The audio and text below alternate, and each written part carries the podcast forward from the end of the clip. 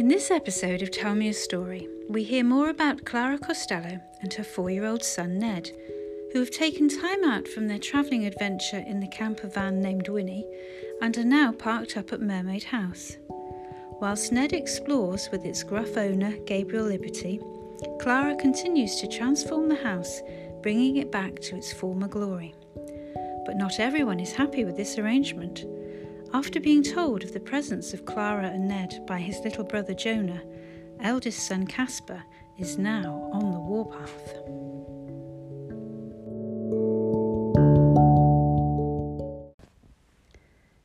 Chapter 26 Caspar gave the matter no more than a minute's thought. He cancelled his plans for that evening, the opening of a new restaurant in Manchester, and phoned Damson. Not that he held out much hope of speaking to her.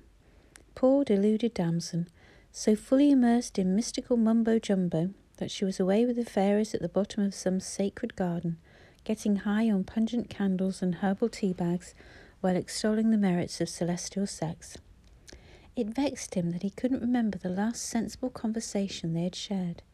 She was constantly on about biorhythms and her karma.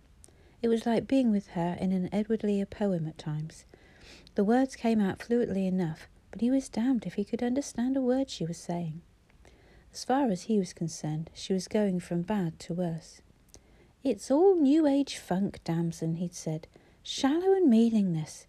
Dare one ask how much you're paying for the privilege of being brainwashed? Darling Caspar, I know you only have my best interest at heart, but please, the reward of finding one's centered self is beyond measure. You should give it a try. Yes, he thought, when hell froze over.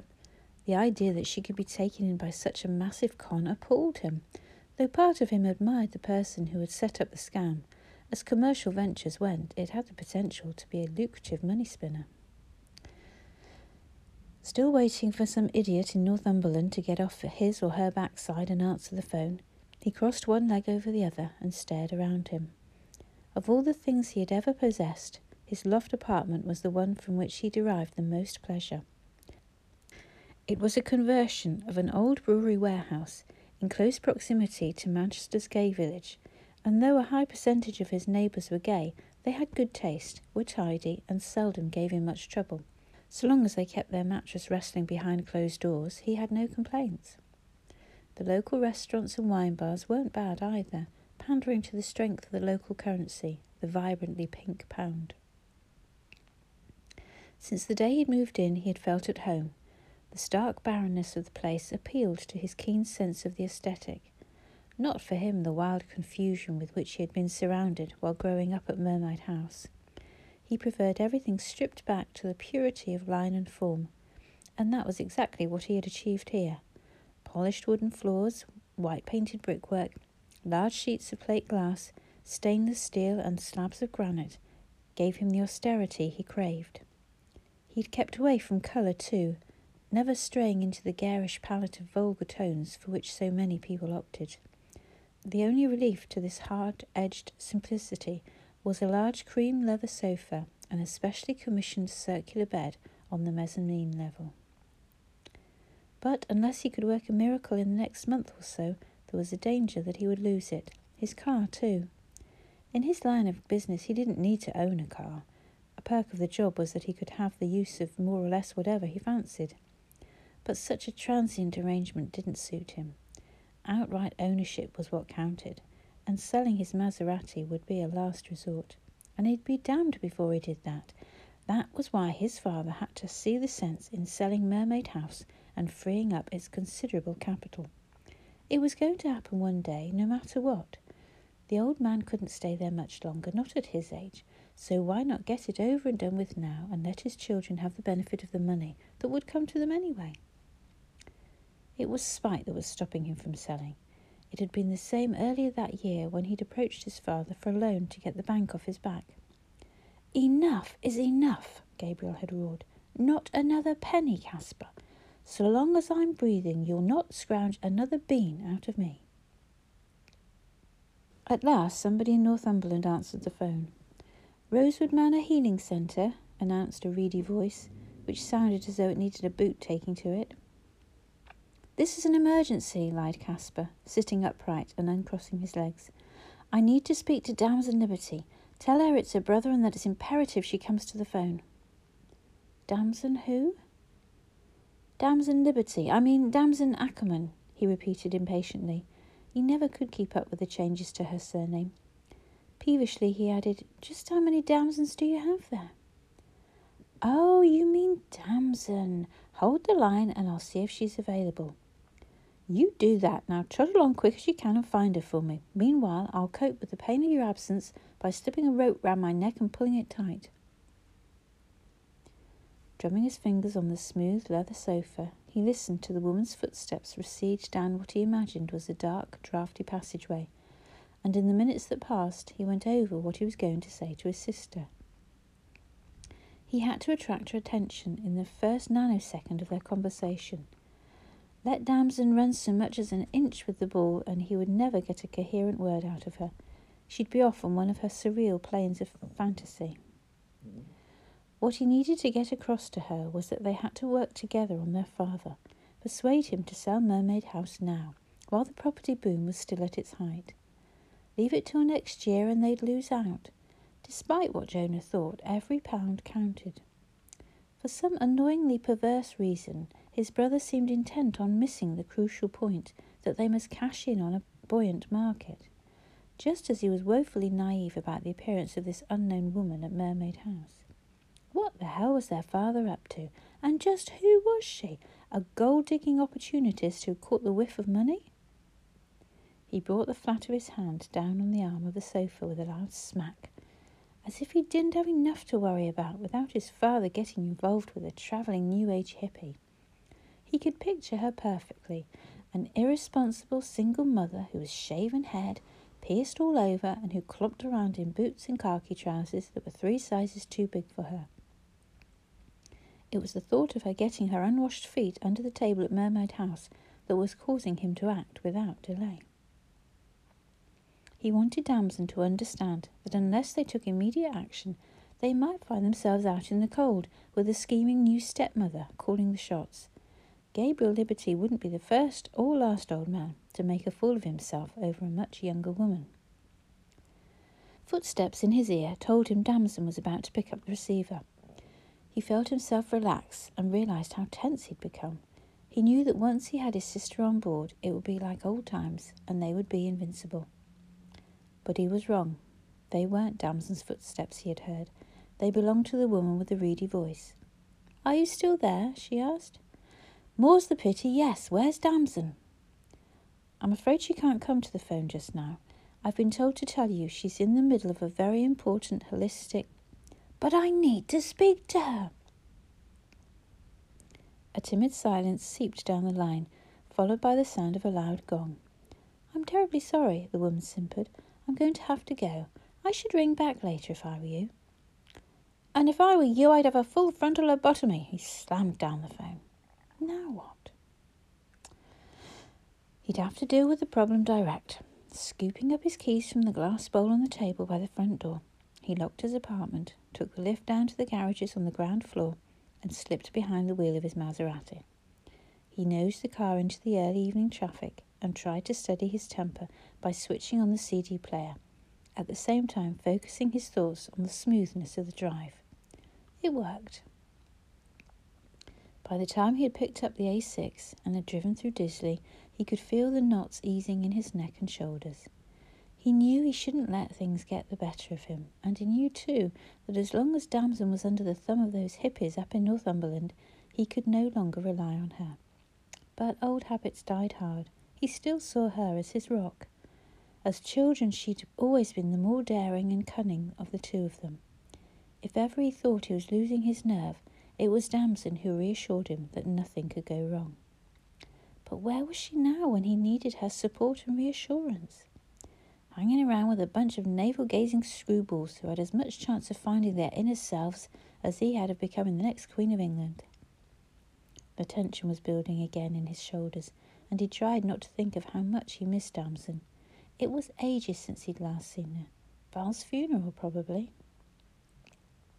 He pressed his foot down on the accelerator and sped on towards Mermaid House, and the devious woman who had designs on his father. She might have met his younger brother and concluded that he was as much of a threat to her plans as a wet paper bag, but she hadn't reckoned on coming face to face with Caspar Liberty.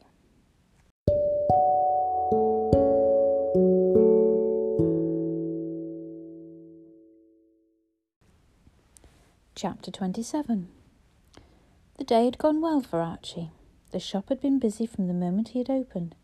A cold northeasterly wind had provided him with a steady flow of day trippers coming in for a browse and a warm. There had also been a number of more serious customers, like the well dressed couple who wanted to furnish a cottage in Castleton, which they were letting to the holiday trade.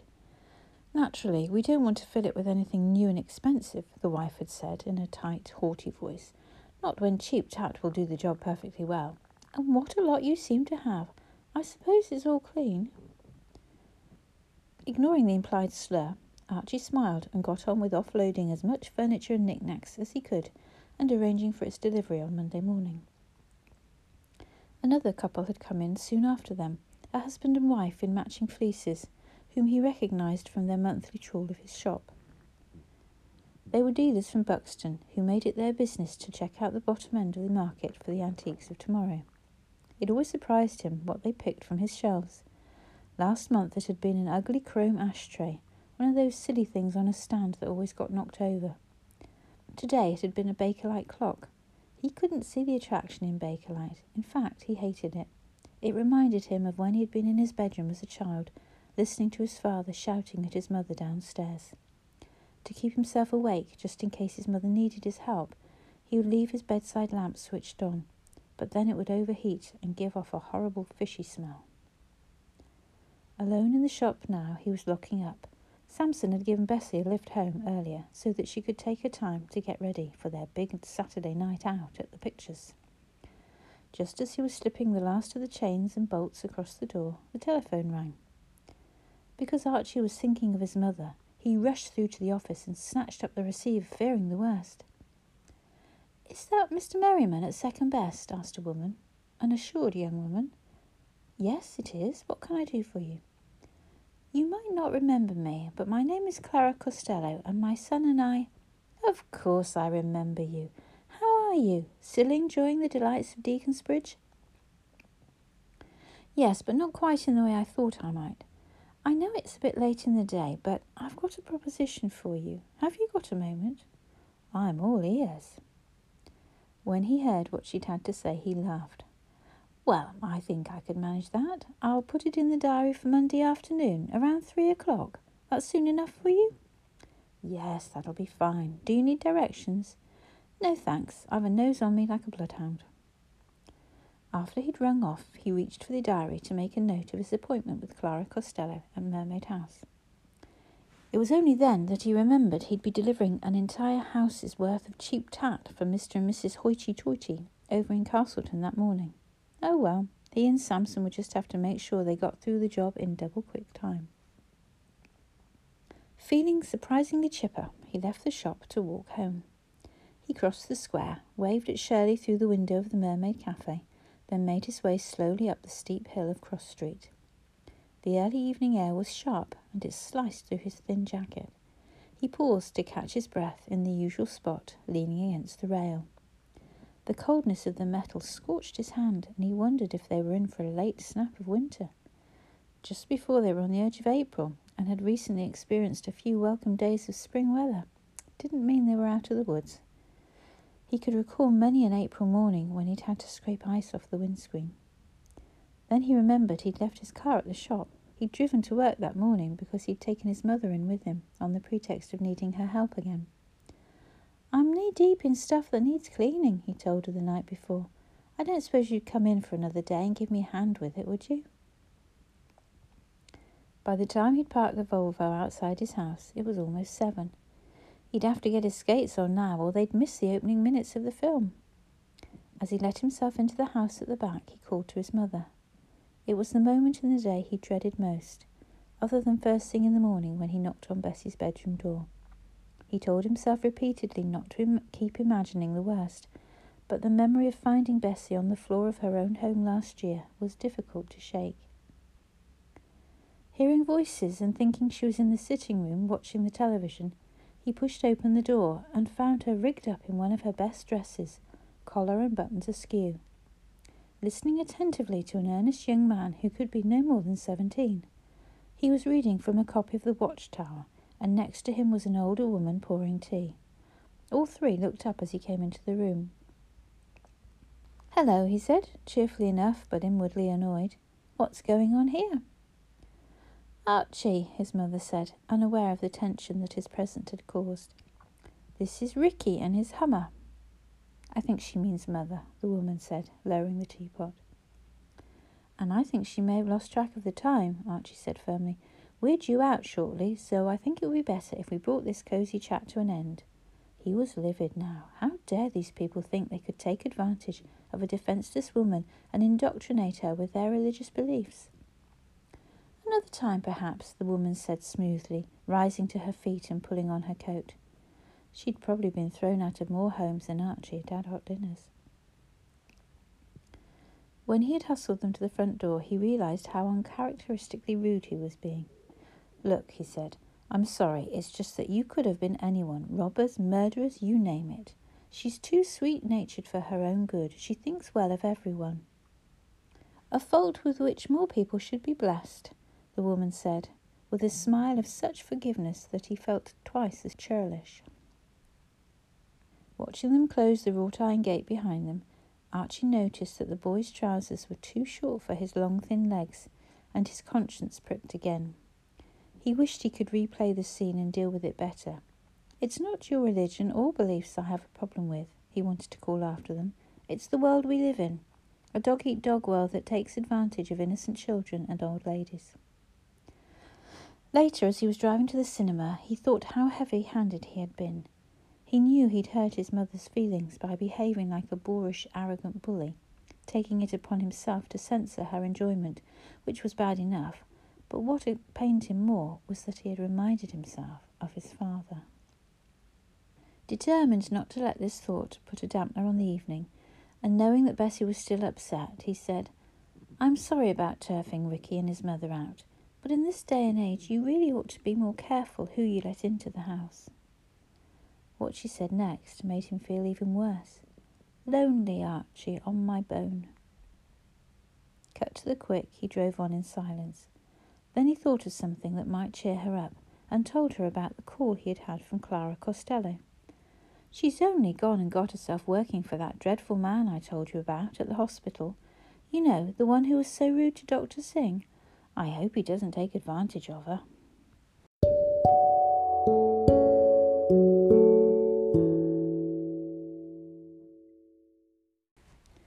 Chapter 28 Mr. Liberty, please don't think you can take advantage of me. I'm really not that sort of girl. Gabriel scowled. She was merciless in the way she kept twisting his words, but two could play at that game. Miss Costello, I may have lost some of my social skills of late, and the use of plain English may have changed since I last made anyone such an offer, but as far as I'm aware, I believe I only suggested I'd cook you supper. There's not the slightest chance of me wanting to seduce you, as disappointing as that might be to you. Ha! Let's see you bat that one back. They were standing in the dining room, where she'd been hard at work all day. She was polishing a pair of silver candlesticks he hadn't seen in a long while. He couldn't even remember where they had come from.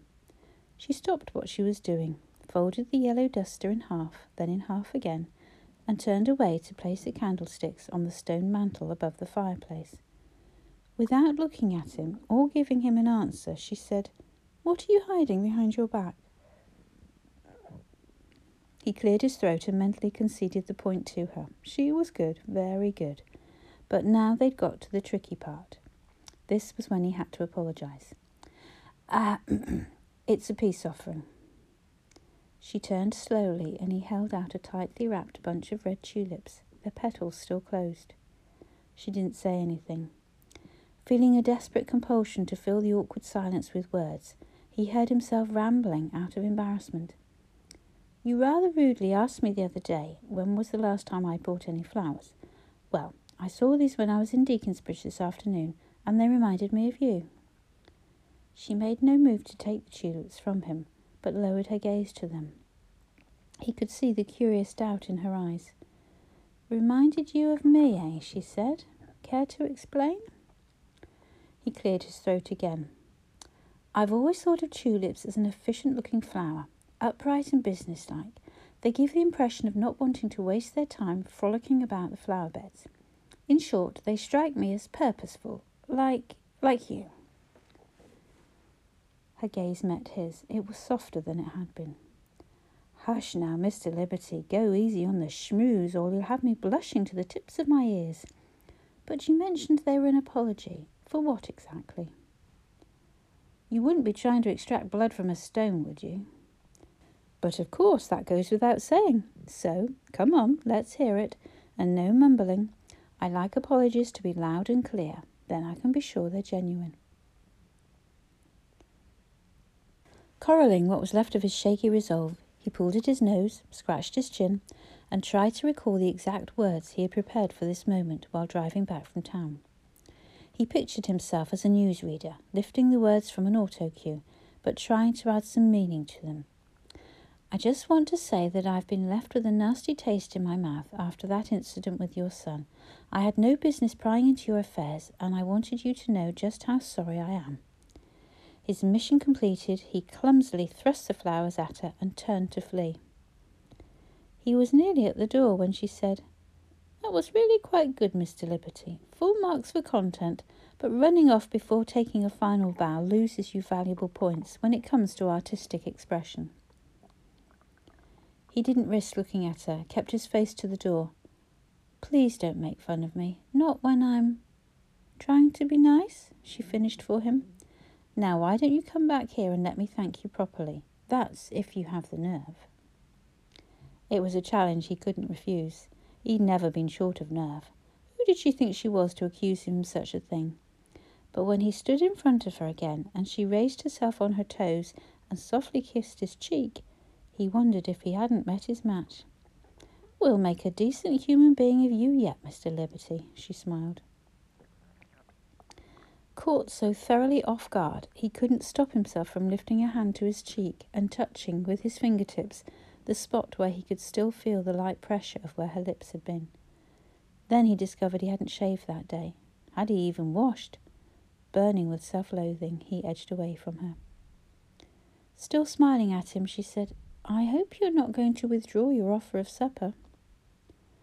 With a supreme effort of will and managing to sound his normal self, he said, you should know well enough by now that I'm a man of my word, but don't expect anything other than plain fare. I've got some boil in the bag cod in parsley sauce knocking about in the freezer. Joni keeps buying for me and I keep forgetting to eat it. Is that good enough for her ladyship and her son?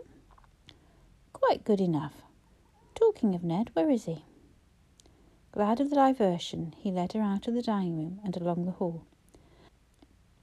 I took the liberty, no pun intended, of buying him a little something while I was in Deaconsbridge. In the kitchen, Ned was kneeling on a chair, his head bent over the table. When they came in, he looked up. Mummy, Mr. Liberty brought me a scrapbook and some postcards. I've been drawing a picture of his house. Do you like it? Out of the corner of his eye, Gabriel watched the boy's mother anxiously. Had he overstepped the mark? Would she think he was interfering? But he'd only done it because the boy had told him during their walk before lunch that she'd forgotten to buy them for him. We're going to keep a diary of our holiday, Ned had said, releasing himself from Gabriel's grasp and running on ahead like a giddy spring lamb. Don't go too far without me, he'd called after the lad, his voice catching on the wind. Your mother said you had to stay close to me, and if I have to go home and tell her I've lost you, she'll have my guts for garters. The boy had slowed down until Gabriel caught him up. What are guts and garters? he'd asked. Prodding at his small belly, he said, Guts are inside you there, your squelchy innards, and garters are elastic bands that people used to wear years ago to hold up their socks. Considering this, the boy had unzipped his anorak and felt his stomach through his clothes. But how would Mummy get your guts out? Depending how angry she was, and bearing in mind I'd just told her I'd lost you, she might take a large knife to me and cut my stomach open. He drew a line from his own chest. down to his trouser belt. Then she'd take a stick and coil my innards around it. And then? Well, she might hang them up on the washing line and let them dry before cutting them into the required lengths for the garters. Would she sew you up afterwards? Probably with the biggest, rustiest, and bluntest needles she could lay her hands on. They continued their walk, the child's small, warm hand now locked in his. Gabriel was taking Ned to the copse, where he hoped to show him a badger's sett. As they took the downward slope of the field, their muddy shoes skidding on the wet grass and a nippy wind hustling them from behind, Ned said, I don't believe you, Mr. Liberty. Hmm? What don't you believe? About Mummy and your squelchy bits. You think I'd tell you lies? You were joking, weren't you? Are you frightened of my mummy? Good Lord, frightened of a slip of a girl like your mother? Now it's you who's joking.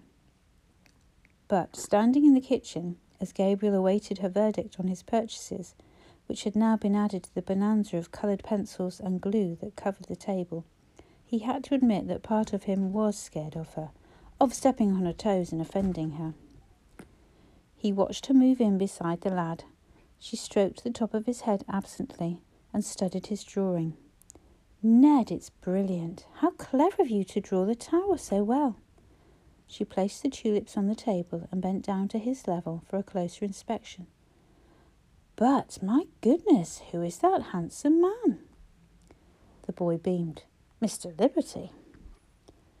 Curious, Gabriel drew near to see how he had been depicted. Expecting to see a scowling old man with wild hair, he saw instead an enormous matchstick man who dwarfed the tower of his house, which bore an uncanny resemblance to the leaning one in Pisa. His massive head was wearing a ridiculously large pair of ears, and stretched between them was a crescent shaped smile. You've forgotten my nose, he said. The boy reached for a coloured pencil and gave the matchstick man a pastel pink swirl that obliterated one of his eyes. Perfect, his mother praised him. And thank you, Mr. Liberty. You couldn't have given Ned a better present. It was very kind and thoughtful of you. Twirling the pencil in his hand, then trying to balance it on his top lip, the boy said, Mr. Liberty said he'd help me with some of the writing tomorrow. But only if you're good, Gabriel said, moving away from the table and crossing the kitchen to the freezer compartment above the fridge. When he had finished rummaging through the bags of frozen peas and sweet corn and had found the stockpiled cod in parsley sauce, he realized that Miss Costello was standing behind him. What's that smirk on your face for? he asked. You wouldn't be going soft on me, would you? Of course not. I'm feathering my own bed. By keeping the boy out of mischief, I'm ensuring that you get more work done. I don't want you having an excuse for slacking. And while I'm not slacking, I'll defrost that for you tomorrow. And in case you're wondering, I'm referring to the freezer, not your frosty exterior. To round things off, Clara decided that they would eat their supper in the room she had spent all day cleaning.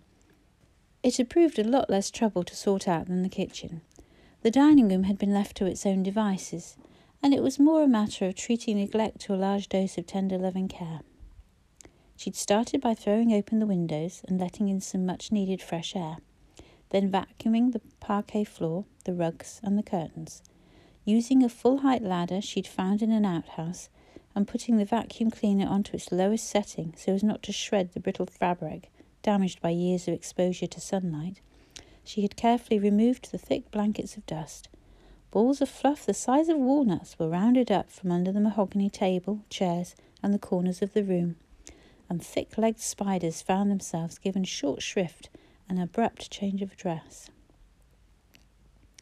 Next, she dusted the faded wood panelling that went from floor to ceiling and the framed antique maps of Derbyshire that hung on it. Then she cleared out the contents of the sideboard and the matching pair of glass fronted cabinets that stood either side of the fireplace she immediately wished she hadn't. There was so much of it. Quite apart from the hundreds of crystal wine glasses, brandy balloons, and whisky tumblers, all of which needed careful washing, there was a mind blowing quantity of elegant but tarnished silverware teapots, coffee pots, cream jugs, coasters, sugar tongs, snuff boxes, candlesticks, candle snuffers, and tea strainers. And every item had a brother or sister. It occurred to Clara as she spread out the sheets of newspaper and set to with a silver polish that everything in the house, except its owner, was multiplied by a factor of at least three.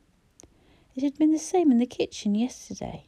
If she found one Kenwood mixer, she unearthed a whole family of them. It made her wonder who had collected such a hoard. Surely not Mr. Liberty. His wives, probably. Perhaps out of pure devilment he had considered leaving the mess for his children to deal with when he departed, just to teach them one last lesson. Now, as Clara set the table for supper, with cutlery, mats, glasses, her lovely red tulips, and a candelabra at one end, she thought of the youngest member of the Liberty family she had met last night. He had seemed pleasant enough, which paradoxically had made her dislike him on principle. His slightly hesitant manner had irritated her, had made her want to say, How dare you live on the doorstep and do so little to help? Anyone can fetch the weekly shop how about scrubbing the floor or cleaning the toilet? Mr. Liberty seemed greatly amused by the splendour of the setting for their simple boil in the bag supper. He had wanted to eat in the kitchen, but Clara had insisted on showing off her efforts, barring anyone entry until she had everything just right. Ta da! she chorused when at last she allowed him and Ned to come in. She watched his face as he stood for a moment taking in the scene a large tray of steaming food in his hands. Even to her critical eyes, the room looked and smelt magnificent. Darkness was pressing in from outside, so she had drawn the heavy brocade curtains and lit the room with candles, their flickering flames bouncing soft light off the furniture and panelled walls. There was a warm, burnished look of opulence to the room, and copious amounts of fresh air and lavender polish had seen off the musty, depressing smell of neglect. Ned's eyes were wide and luminous. It's like Christmas, he said, only bigger. Mr. Liberty set down the tray on the table and made a low bow. Another day, another miracle for you, Miss Costello. I applaud you once again. A small point, though. Where did all the candles come from? I had no idea I had so many. I found them on a shelf in the laundry room. Some of them are so old they're probably medieval church relics. Well, just so long as we don't go up in flames. Will we be warm enough in here, do you think? He cast his eyes over to the empty grate in the fireplace, where she had placed a pottery jug of daffodils picked from the garden. I wanted to light a fire, but thought I wouldn't risk it. As well as antique candles, you're probably the owner of a ton of antique soot. I'll get hold of a chimney sweep, but for now I'm starving. Despite the blandness of the meal, it was their most convivial so far. The second bottle of Chablis they were roaring through might have had something to do with that. Ned, who was sitting on two cushions and a telephone directory to get him up to the right height, and who was surprisingly perky for one whose bedtime should have been more than an hour ago, was telling her Mr. Liberty's gory tale of guts and garters when Clara heard a sound and interrupted. What was that? She cocked her head towards the door. What was what? asked Mr. Liberty. She allowed him to topper her glass. I must be spending too much time with you. I'm going mad and hearing things. He crashed his glass against hers. Here's to you. May you always speak your mind. Just you try and stop me. I suspect I'd need a Panzer tank to stop you doing something you put your mind to. They were both mid laugh when Clara noticed the door slowly open at the far end of the room. She froze. Mr. Liberty turned to see what she was looking at.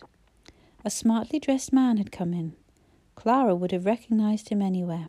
It was the long faced, rude man from the supermarket with the trolley of bargain price champagne. Hello, father, he said in a pompously creepy voice. Do hope I'm not interrupting anything.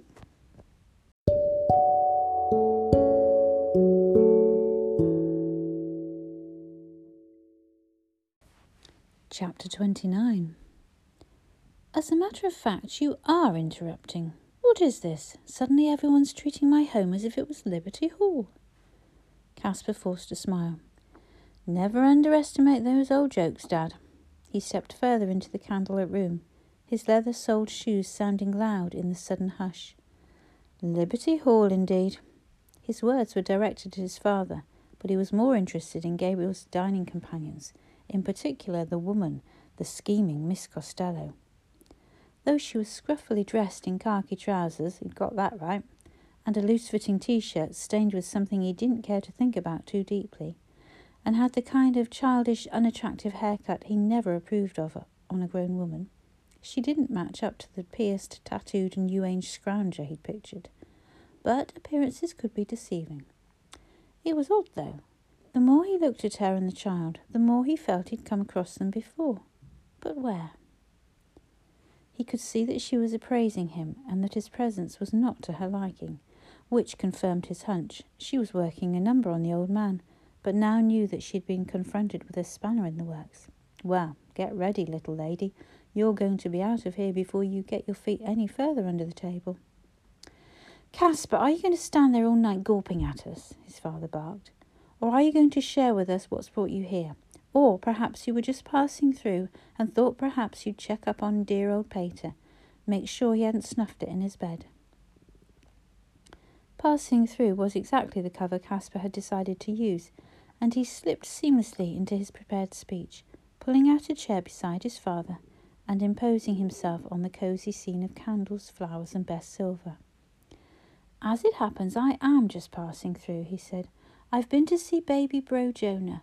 I had no idea how concerned he is about you. Gabriel snorted. Ha! That'll be the day when any of you worry about me. Caspar laughed expansively. Come on, Dad, there's no need to take that line. You know jolly well that we all care about you. But where are your manners? Aren't you going to introduce me to your dinner guests? He leaned across the table, hand outstretched. Caspar Liberty, your humble servant and eldest custodian of my father's welfare. And you are? He had intended his words as a warning shot, but when his hand was ignored and Gabriel said, Is there any need to introduce you?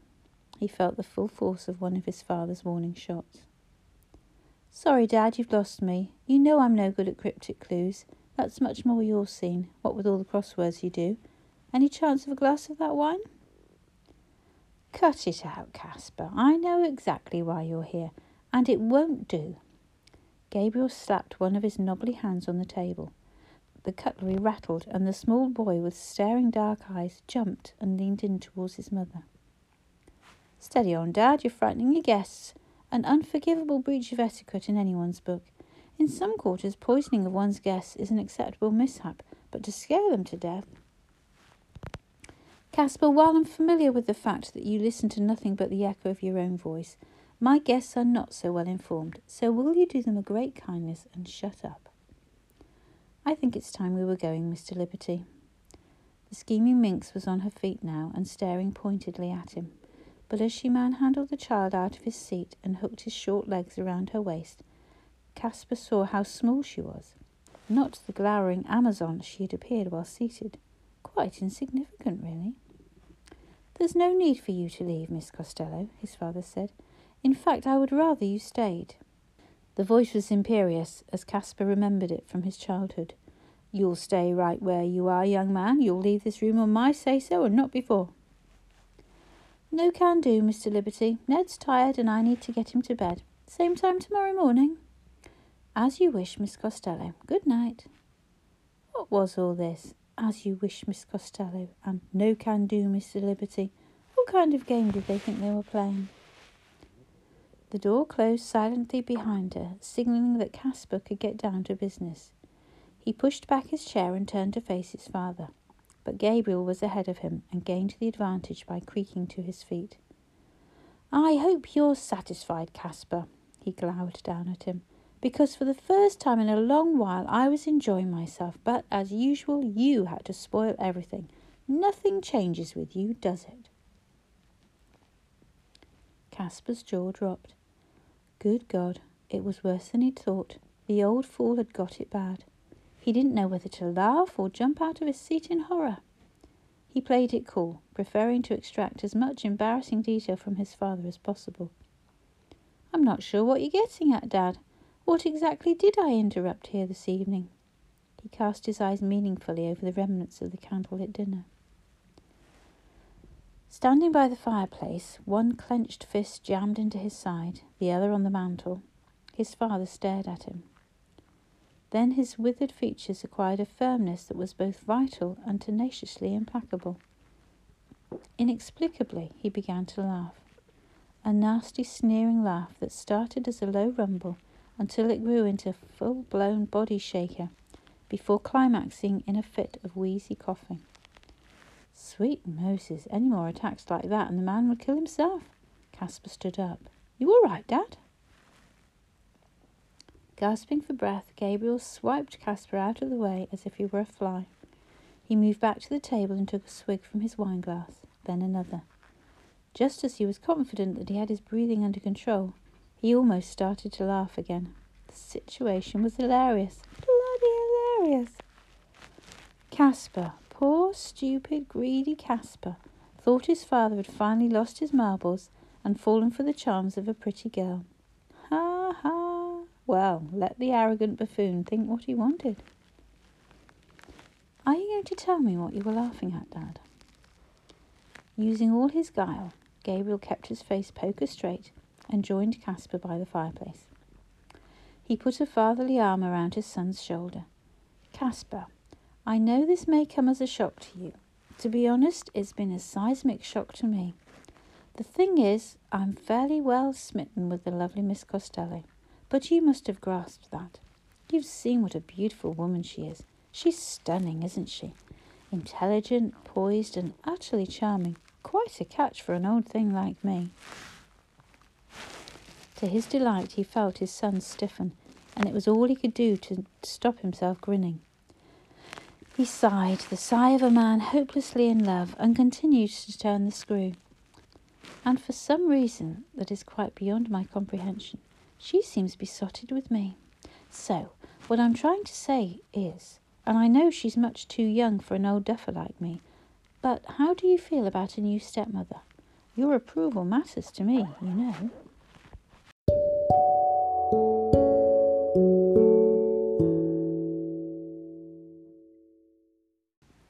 Chapter 30 There was little to be gained from telling Caspar to calm down. Jonah had tried that already, only to provoke a louder and more incoherent burst. So he poured his brother a glass of wine.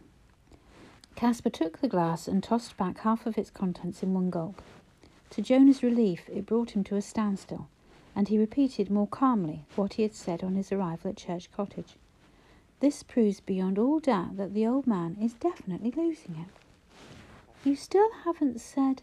But Caspar was off again. I warned you something like this could happen, but would you listen to me? Oh, no, you had to carry on as you always do with your head buried in the sand. Maybe now you'll take more notice of what I say. I might listen if you started talking sense, Jonah replied, keeping his voice level. What's happened to cause such a rush of blood to your normally temperate head?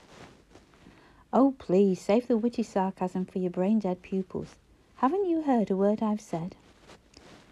Every syllable, but I still haven't a clue as to what you're raving on about. Caspar's face hardened. Look, Jonah, our father is on the verge of marrying for the third time. Do you have any idea where that will leave us? Out in the cold, that's where. Who is he thinking of marrying? The gold digging Miss Mop. But that can't be right. Jonah was stunned. Caspar regarded him pityingly. Of course it's not, but I'm pleased to see that I'm finally getting through to you. We've got to put a stop to this nonsense. Any more of this lighter fuel going? Jonah poured the remains of the bottle into Caspar's empty glass. Reaching for the corkscrew, he opened a second, wondering if the joke he had played on his brother had been trumped by a bigger one from their father. He simply could not equate the assured woman he had met yesterday with anyone who'd be interested in marrying a man like Gabriel Liberty. Or was it possible that Caspar was right, that the efficient Miss Costello was nothing but a scheming gold digger?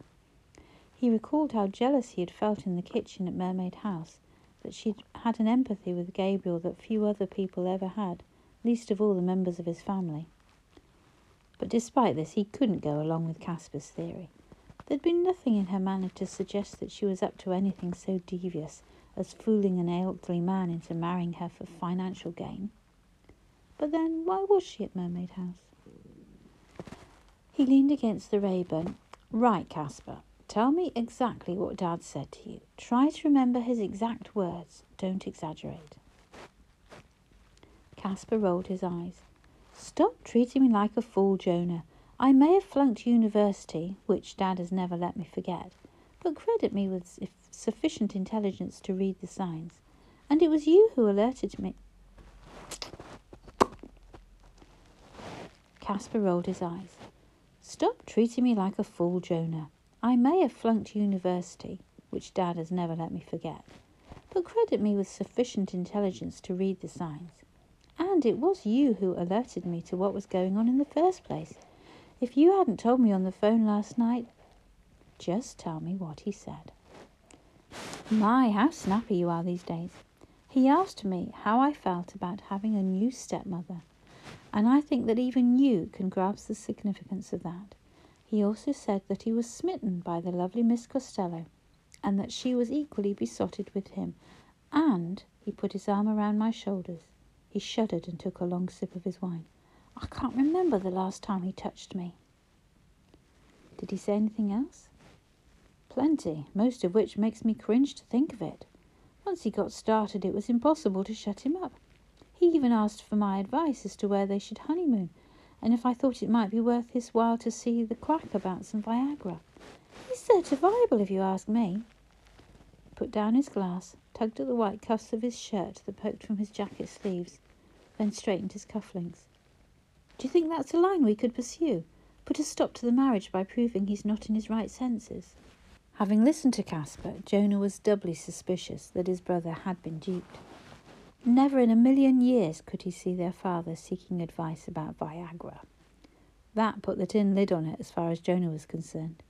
The more he thought about it, the more convinced he was that just as their father had enjoyed pulling a fast one on Dr. Singh with Miss Costello's help, so he had with Caspar. But why couldn't Caspar see that? Did the object of Dad's affections have anything to say on the matter? No, this all happened after she'd left us. They were in the middle of a romantic candlelit dinner when I arrived. And her son? Oh, he was there too. So a romantic dinner à trois, then? Caspar looked at him hard. She could hardly have left him sitting on the doorstep with a bottle of pop and a bag of crisps. Sidestepping, Jonah said, I think our best policy is to stay quiet and see how things progress. Oh, that's bloody typical of you, isn't it? Some tart is planning a move on our inheritance, and you want to pretend nothing's going on. Don't you care that if Miss Costello becomes the third Mrs. Liberty, we can kiss goodbye to Mermaid House? You speak as though you have a right to it, Jonah said. Caspar's expression grew tight, and his nostrils flared just like their father's. That's because I do, a share of Mermaid House is my birthright. I hardly need point out to you that it's what our mother would have wanted for each of us. There was absolutely nothing Jonah could say to this last dangerously weighted comment, so he kept quiet and waited for his brother to leave. The next morning, Jonah's curiosity had got the better of him, and after calling in at Kwik-Fit to have a new exhaust pipe fitted, he drove out on to Hollow Edge Moor. Thick banks of cloud were being dragged across the sky, and a blustery wind buffeted the car. Rain was imminent. Only a few hardy walkers dressed in full length cagoules with knapsacks were braving the elements up on the ridge, their distant figures leaning into the wind. Black legged lambs sheltered with their mothers in the lee of a dry stone wall, and the recent warm spring weather was now a distant memory. But the dismal nature of the day didn't bother Jonah. He found it invigorating. As the brooding outline of Mermaid House came into view, he felt a stab of doubt. What did he hope to achieve by seeing his father again? Two visits in one week, Jonah, Gabriel would sneer. Suddenly I'm the most popular man in the Peak District. He supposed that deep down he hoped he was right that his father had played a prank on Caspar and might want to let him in on it. Sibling rivalry makes fools of us all, he muttered as he drove through the archway and parked alongside Miss Costello's camper van, noting that the large yellow skip was still in residence. He switched off the engine and felt nothing but contempt for himself. Why hadn't he just told Caspar last night that he thought their father was having a laugh at his expense? Because they were all so used to fighting one another. Out of his car, he looked across the courtyard to see the energetic figure of Miss Costello hurling a cardboard box into the skip. Only the other day he had wished he had the courage to clear the decks for his father, and now an outsider was doing precisely that. The thought irritated him. He strolled over, uncomfortably aware that he was trying too hard to put on a casual air. Seeing him, but not stopping what she was doing, she said, You've got your exhaust fixed then? And Dad's got you hard at work, even on a Sunday. She tipped another box into the skip, and a gust of wind caught some sheets of newspaper. She pushed them down hard. Wiping her hands on the back of her close fitting jeans, she said, Understand this, Master Liberty. It's me who sets the agenda. I decide the hours I work. I don't doubt that for a minute. Here, let me help you. He expected her to refuse his offer, but she didn't, and between them they added a smelly, rolled up rug to the pile of rubbish. Caspar will be furious if he thinks you're chucking away the family heirlooms. His tone was light, but she didn't say anything, merely reached for a black plastic sack and threw it on top of the rug. I believe you had the pleasure of meeting him last night, he added. I'd had that pleasure already. Really? In the supermarket in Deaconsbridge. I decided then and there that he was the rudest, most self centered, arrogant man I'd ever set eyes on. Jonah tried not to smile. And did last night alter your opinion? She didn't answer him. Instead, she said, If you're looking for your father, he's in the library. He was clearly being dismissed and baffled. He wondered what he had done to deserve such frostiness. Miss Costello, you don't like me very much, do you? She paused, lifted her chin, and looked him dead in the eye, her small face stern. Does that bother you? He took from her a dusty dried flower arrangement, which Val had put together a long time ago, and placed it carefully on the skip. He was used to brutal honesty from his family, but not from someone he hardly knew. He decided to fight back, force her to drop the annoying deadpan manner he was sure she had adopted for his benefit. If you're going to be my stepmother, he said mildly, don't you think we ought to make more of an effort to get along? He watched her closely for a response. Well, what can I say? she said, her manner giving nothing away. I suppose you're right. How do you suggest we go about it, young Master Liberty? First, you can stop calling me Master Liberty. My name's Jonah. And second, you can be honest with me. Oh, I don't know whether that's a good idea. Families are rarely honest with each other, are they? There's always something we like to keep from each other. By the way, who spilled the beans about your father and me getting hitched? Dad told Caspar last night. The conversation wasn't going at all how Jonah had thought it would. Who was bluffing who? But he was determined to get a straight answer to a straight question. Miss Costello, please, will you level with me? She held up a hand. Don't be so formal. Call me mother, or would you prefer mum? Please, he tried again. A straight answer for a straight question. Are you indulging my father by playing along with another of his self satisfying games? As I always tell Ned, you must believe what you want to believe. In that case, I don't believe a word of what my father has told Caspar, or that you're a gold digger on the make, as my brother thinks you are. She stuck out her chest and placed her hands on her hips provocatively. Is that because you don't fancy me in the role of stepmother? He knew she was teasing him, but her playful tone and the sight of her breasts showing through her thin t shirt were an unexpected turn on. I'm afraid that imagining you as my stepmother would take too much suspense of disbelief. He lowered his gaze. He had no choice but to accept that he wouldn't get any further with her. Exasperated, he said, where did you say my father was? He's in the library with Ned. As Clara watched Jonah go inside, she almost felt sorry for him. What in the world was the incorrigible man up to now? He might have had the decency to warn her that not only was she his standing daughter, but also his fiance. How would they explain that to Dr. Singh?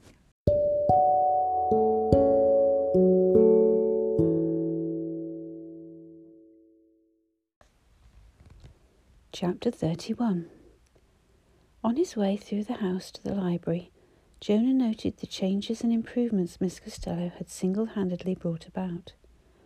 Whatever his feelings towards her, and he wasn't entirely sure what they were, he couldn't fail to be impressed by the effect that she had had on Mermaid House. There was a lightness about it that he hadn't felt in years. No, more than that. It was as though, with each room she had touched, the house was being coaxed out of mourning, something which had been going on for as long as he could remember.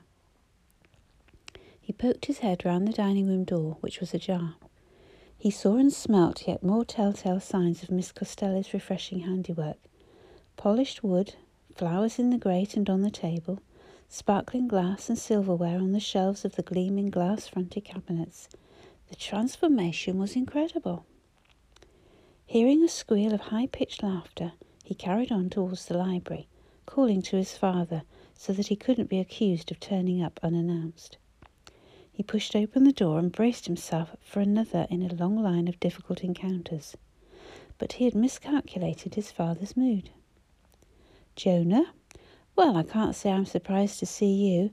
Not when I'm suddenly flavour of the week, but your timing is perfect. Pull up a chair and help me. This cheeky whippersnapper has me on the run. The room hadn't yet received the Miss C treatment, and after shifting a dusty pile of National Geographics from a chair to the floor, Jonah joined them in the bay window, where a game of draughts was in progress. The cheeky whippersnapper smiled exuberantly at him. I've just taken another of Mr. Liberty's pieces, he said proudly. He waved the grubby ivory disc in front of Jonah. And look at all these other pieces I've got. Enough of the boasting, young man. Now shush. I need peace and quiet while I think about my next move. What do you advise, Jonah? Jonah observed the board, the same board on which he had learned to play both chess and draughts. Games his father had always played ruthlessly to win, no matter the age or ability of his opponent. On several occasions, Val had told him to give Jonah a fighting chance. He's only a child. How will he ever improve if you don't encourage him? Looking at the board now and its scene of one sided carnage, Jonah could only conclude that either Ned was a child genius or Val's advice had finally been heeded. Gabriel was down to just a few pieces. Strikes me that you're in real trouble, Dad, he said. Any move open to you looks risky to me. And since when have I ever been afraid of taking a risk? Licking his mottled lips, Gabriel nudged one of his few remaining pieces forward. There now, you little rascal, pick the bones out of that. Lost in the depths of the leather chair opposite, and resting his chin on a knee drawn up close to his chest, the boy stared hard at the board, his bright eyes flicking from left to right. The only sound in the room was Gabriel's wheezing. Was it louder than it had been? And the steady ticking of the clock on the mantelpiece. Jonah willed Ned to see for himself that with one simple move he could win. A small hand hovered over the left of the board. Jonah felt disappointed. Ned had missed the obvious. He cleared his throat to attract Ned's attention and looked meaningfully at the other side of the board. A moment passed before Ned took the hint. But then his hand moved towards one of his kings, and with a burst of gleeful realization, he claimed the last of Gabriel's pieces. He was gracious in his victory. He sat back in his chair and smiled. Mr. Liberty, I think you've lost. Gabriel stared at the board and slowly smiled. Clearly, I've been too good a teacher. Well done, young man. He brought his hands together and gave him a short round of applause. Jonah noticed that each clap made his father wince. Leaning forward in his chair and repositioning his triumphant army, Ned said, Can we play again? Gabriel groaned. Not now. Maybe after lunch. My poor old brain needs a rest. You run along and tell your mother what a smart lad you are while I have a chat with my son. I doubt I'll need my brain for that. Alone and expecting his father's mood to change, Jonah started setting out the board ready for another game. He said, Do you remember teaching me to play? Gabriel pushed himself to his feet, setting off a crackle of dry joints. Like it was yesterday. And talking of yesterday, I imagine that's why you're here, isn't it? Come to get the news straight from the horse's mouth about my approaching marriage, I presume. The last of the draftsmen lined up. Jonah said, Why are you doing this, Dad? What, marrying the delectable Miss Costello? Wouldn't you if you had the opportunity? Jonah had let one conversation slip out of his grasp and had no intention of this one going the same way. We're not talking about me, Dad, he said firmly. We're discussing why you're pretending to Caspar that you're marrying the delectable Miss Costello, as you describe her. Who said anything about pretending? I did. It's another of your games, isn't it? I'll say this for you, Jonah. You're verging on the astute. So why taunt Caspar? Because it was fun. You should have seen the feckless little runt. I thought he was going to pass out on me with shock. I haven't enjoyed myself so much in years. But is it right to do so at somebody else's expense? Gabriel waved aside the implied criticism. What do I care for Caspar's finer feelings? When did he or Damson ever care about mine, eh? Am I not to be included in that condemnation? Carry on with this interrogation, and you might well find yourself top of the list. His father turned abruptly and looked out of the window. Damn, it started raining. I was hoping to take young Ned for a walk later on. Do you want to stay for lunch, or do you have something better to do? Jonah stood next to his father and stared through the dirty glass at the heavy downpour that was flattening the daffodils on the sloping lawn. He couldn't remember the last time his father had made an invitation so spontaneously. He didn't know how or why, but it felt as though a small bridge had just been crossed. Prepared to take whatever was on offer, he said, Lunch would be great, thanks. Do you want me to see to it while you prepare yourself for another whipping at the hands of your protege? Upstairs, in what had been Val Liberty's bedroom, Clara was sorting through the dead woman's belongings. She had wondered who had been responsible for the clutter in the house, and now felt sure she had found the culprit. The second Mrs. Liberty had been an inveterate hoarder. Judging from the drawers, cupboards, bedside cabinets, and wardrobes, she had never thrown anything away. She had kept all sorts of curious things train tickets to Sheffield and Manchester, dental appointment cards, hairdressers' receipts, shopping lists, bent hairpins, ancient suspender belts, empty scent bottles, hairbrushes, crumbling bath cubes, packs of safety pins, and half used tubes of hand cream. There was a collection of hot water bottles, so old and perished they had become glued together into that kind of rubbery collage the Tate Modern might exhibit. There were several boxes of Carmen heated rollers, as well as one of those inflatable hood devices for drying your hair. Mr. Liberty had given her carte blanche to get rid of everything. None of it's of any use to me, so you might just as well ditch the lot, he had said. This was after she'd arrived for work first thing that morning and told him she wanted a change from scrubbing and polishing. Uh huh, trying to get out of the heavy duty work so you can take it easy with the light stuff, are you? Keep the words of love and kindness for your family, Miss Liberty. Did you enjoy your late night cigar and brandy session with your son? He had cracked the air with a bellow of laughter. Immensely. I'll tell you about it later when I bring you your remembrances. Ned, my boy, you stay with me. Today's the day you learn to play draughts. Folding yet another thick woolen skirt and adding it to the bag of clothes she had already sorted, there were two piles, one designed for a charity shop and the other for the skip. Clara thought how funny it was that the three of them had slipped into such an unlikely but easy-going routine. Ned was perfectly at home with Mr. Liberty, whom he probably regarded as a temporary grandfather, which was fine by her, because, as far as she could see, they were all getting something out of the week. Mr. Liberty was getting spring cleaned, Ned was being entertained and taught to play draughts, and she was getting paid enough to convince herself that she hadn't been mad in taking on such an extraordinary assignment. Last night, after reading Ned a bedtime story, she'd written her first postcard home to Louise and the gang. I can't believe it's only a week since Ned and I set off in Winnie. It feels like we've been away forever, having the most unbelievable time.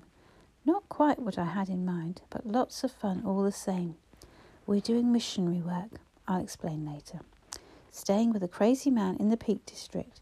So far north for you, Louise, you'd need a pocket phrase book. Ned is having the time of his life. He's four going on fourteen now. More news in the next card. Love to everyone, Clara. P.S. Missing work? Get real. She deliberately admitted to mention that she had turned herself into a cleaner for a week because she knew that Louise would dispatch David to fetch her home. With the rails of the first wardrobe empty now, she stood on a chair to clear out the stuff from the top shelf. She found a battered hat box hidden beneath a pink candlewick bedspread. It was quite heavy, so she took off the lid and found that it contained a bundle of large notebooks. She climbed down, sat on the bed, and pulled at the frayed satin ribbon that held them together. Picking one at random, she opened it, expecting to find nothing more interesting than a rambling extension of the cluttered woman she had so far glimpsed. A variety of recipes for prize winning chutney, perhaps. But she saw straight away that what she had in her hands was a diary. She knew she shouldn't, but she couldn't stop herself reading the erratic writing that covered the lined pages.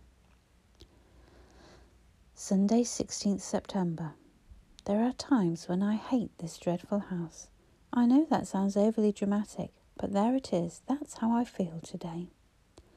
I warned Gabriel something like this would happen, that Caspar wasn't above such an appalling act of treachery, but as usual, the stubborn old fool refused to do anything about it.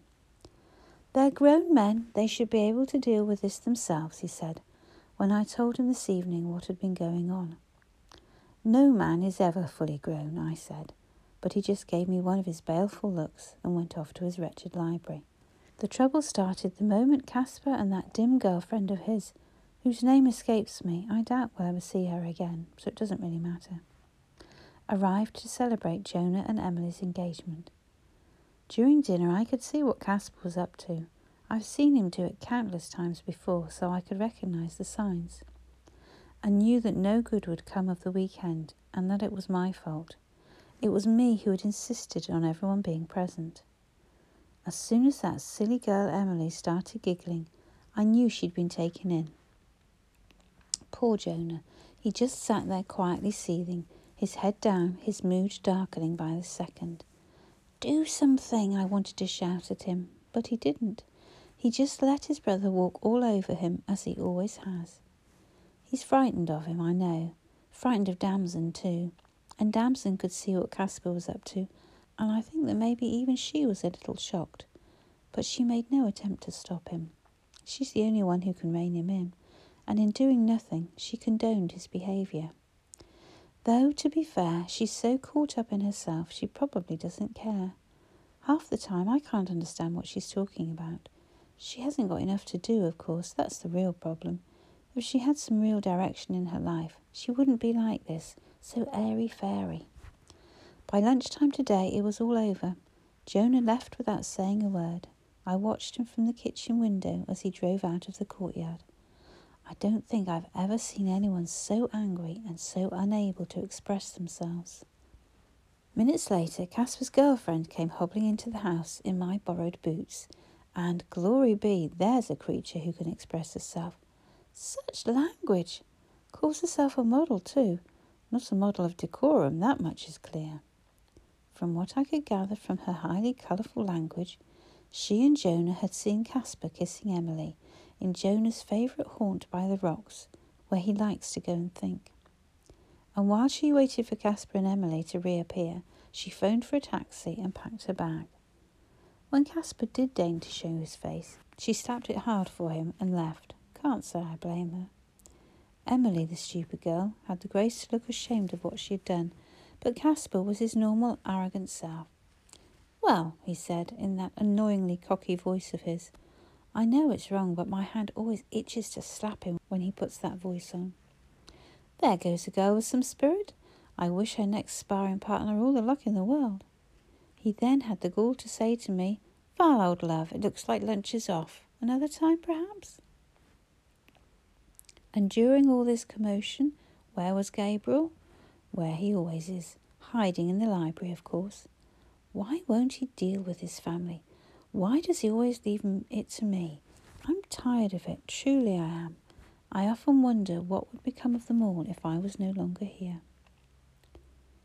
A flurry of footsteps out on the landing had Clara shoving the books back into the hat box, slapping the lid on it, and standing guiltily to attention. The door flew open and in came Ned. Mummy, guess what? I beat Mr. Liberty at draughts. Aren't you the clever one? She went to him, knelt on the floor, and hugged him. Wriggling out of her grasp and staring intently at her face, he said, It's a real grown up game, Mummy, and I still won. I did, really, I did. No help from anyone. Well, maybe a tiny bit from Mr. Liberty's son. She kissed the top of his nose, basking in the shining rays of his euphoria. Do you want to help me up here now, or would that be too boring? He looked around the room, eyeing it for the fun factor. His gaze slid over to the piles of clothes, and he shook his head. I'll do my scrapbook downstairs with Mr. Liberty.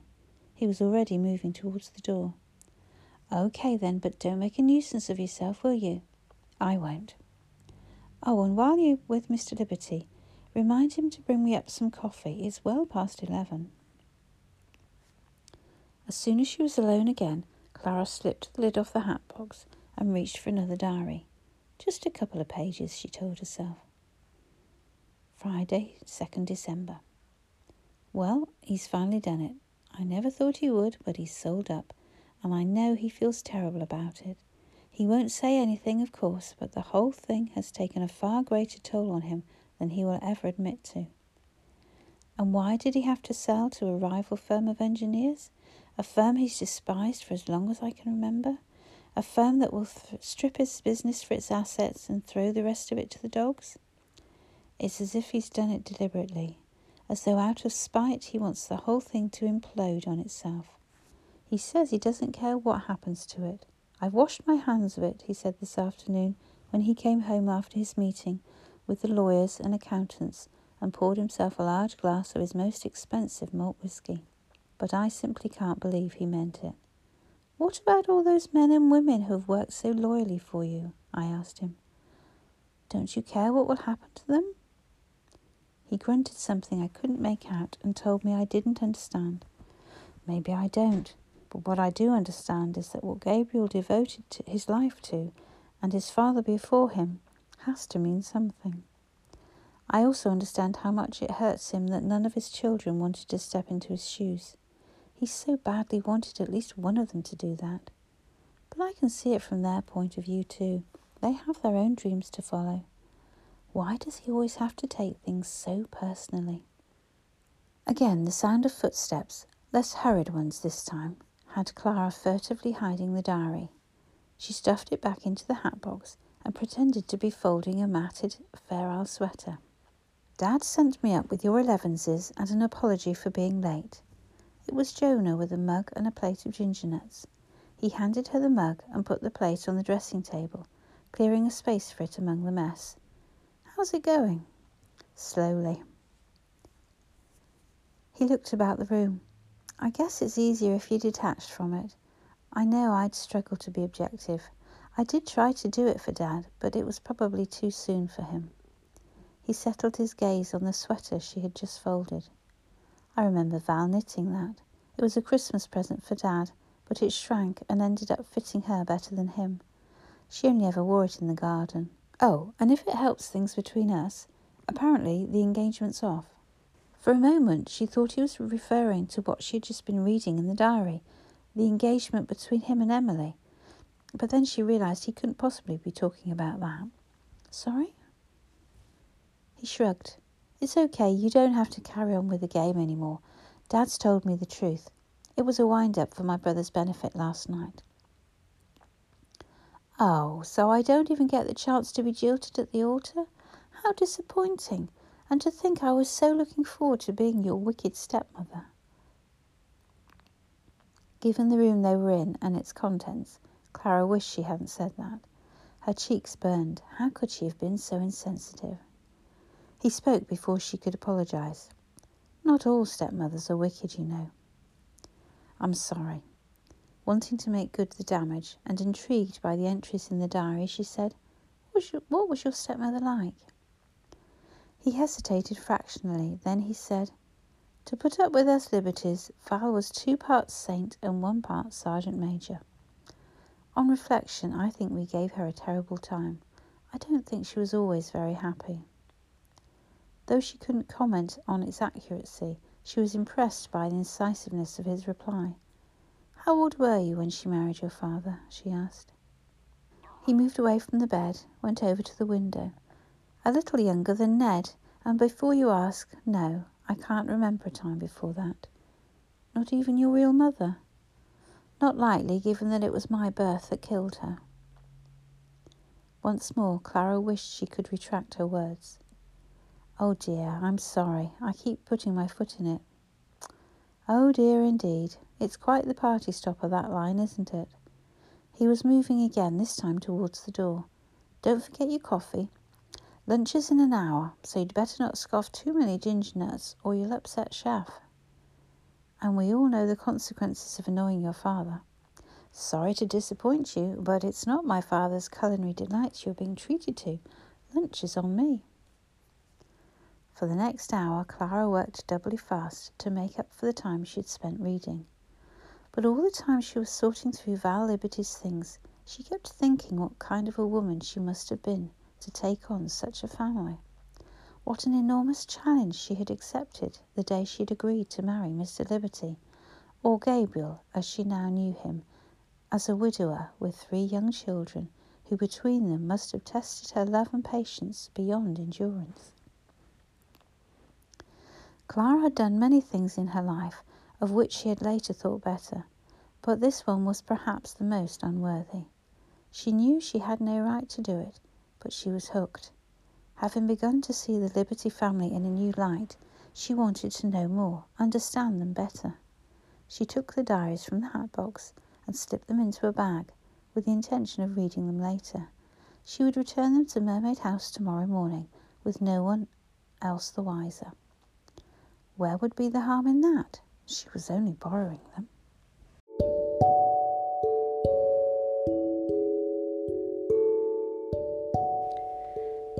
So, Gabriel just can't resist winding Caspar up by creating a web of deceit around his worst case scenario the fear of Gabriel marrying again and Caspar losing out of his share of Mermaid House. But given Caspar's behaviour, you can't really blame Gabriel, can you? Jonah shows a little more sense and sees right through the charade, but is obviously intrigued by the connection between his father and Clara. Clara is now equally intrigued with Gabriel and his three children, as seen through the experiences retold in Val's diaries. But can any good come from reading other people's private thoughts? Hope you enjoyed this episode of Tell Me a Story with Precious Time by Erica James. Tune in next time as we read on.